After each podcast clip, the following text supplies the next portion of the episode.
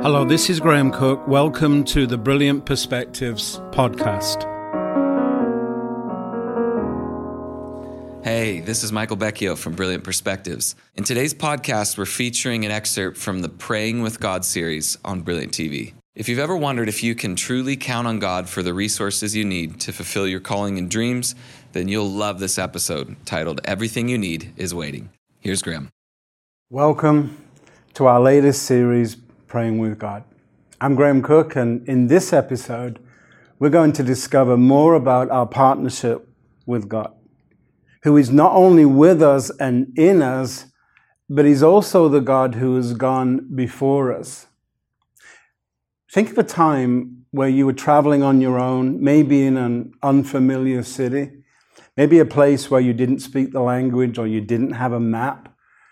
It can be disorienting and difficult to find your way. Then imagine or remember a time where you arrived in a new location. And again, it could be a city or a huge office complex or a mountain trail. Any place you'd never been before. But this time you were traveling with someone for whom this was very familiar territory. Someone who knew you were coming and has planned to go with you is your guide and had already made preparations for your journey. It's a totally different experience, right?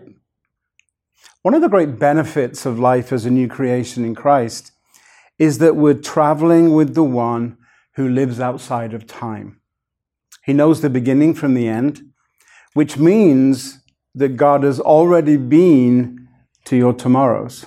Deuteronomy 31 8 says, and the Lord, He is the one who goes before you. He will be with you. He will not leave you nor forsake you. Do not fear, nor be dismayed. You know, it's not just that God is with us in this life, but we have His promise that He has gone before us. He went before Abraham to provide a ram in the thicket to spare Isaac's life. Remember that story? He went before Israel in the wilderness to make provision for a million people coming out of Egypt. Think of it. Where did all those quail come from? Millions of them were required. So, what if for years God had eliminated their predators so that there would be a massive population when the time came? Jesus talked about preparation with the disciples at the beginning of John 14 when he told them that he was going to prepare a place for them. Not only does he prepare a place, but that he would return so that they could go there too, so that where he was, they would be also.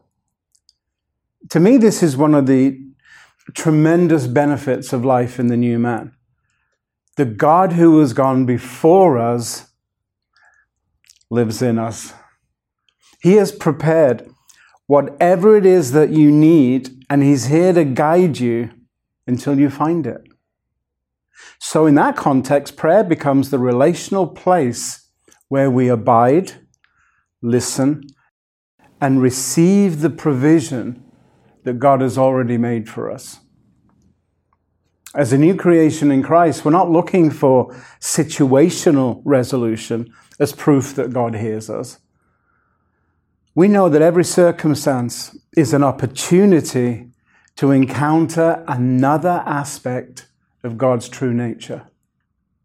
So for us, it's always about primary purpose. Genesis 1:26, us being made in his image and his likeness. We're confident that no matter what we see, God can be someone for us here that we've never experienced before. So, a life of prayer for the new man is one of quietly confident expectation. We expect God to be faithful and true to his nature. We anticipate a fresh encounter with the Prince of Peace, and we rest in the ability of the Holy Spirit to guide us into all truth. Don't you love that?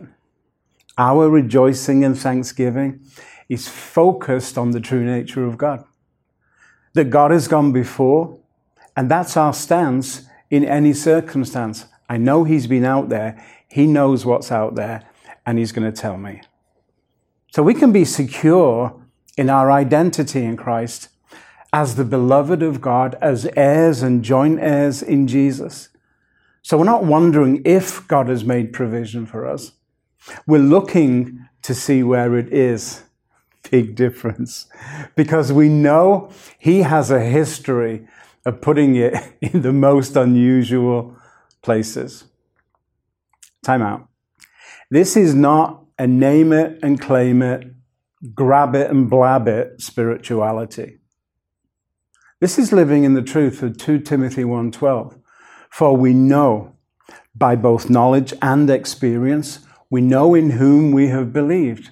And we are fully persuaded that he is able to keep what we've committed to him. it's confidence born out of our relationship with God, where we are being so wonderfully loved that our trust in his ways becomes unshakable.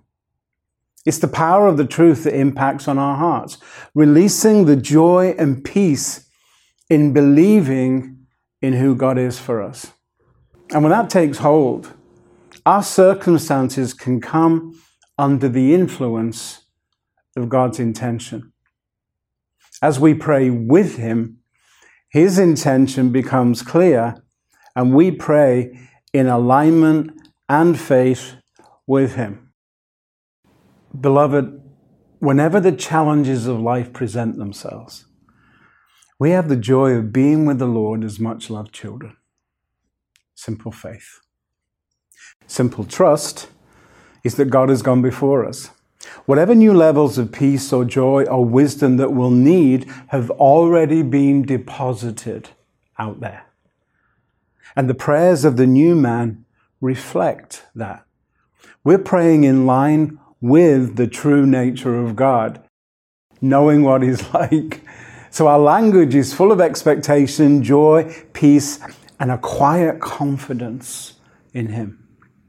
And God uses His expectation to reprogram our emotions in line with His nature. So faith can come before that process or after it, depending on your response. It's the simplicity of the good news, the uncomplicated trust of a child with a good father. It's vital for us to value the process of how God works in life situations. And then we must enjoy the practice of becoming more like Him. And as we give ourselves to presence on a consistent basis, our response times become faster as we change.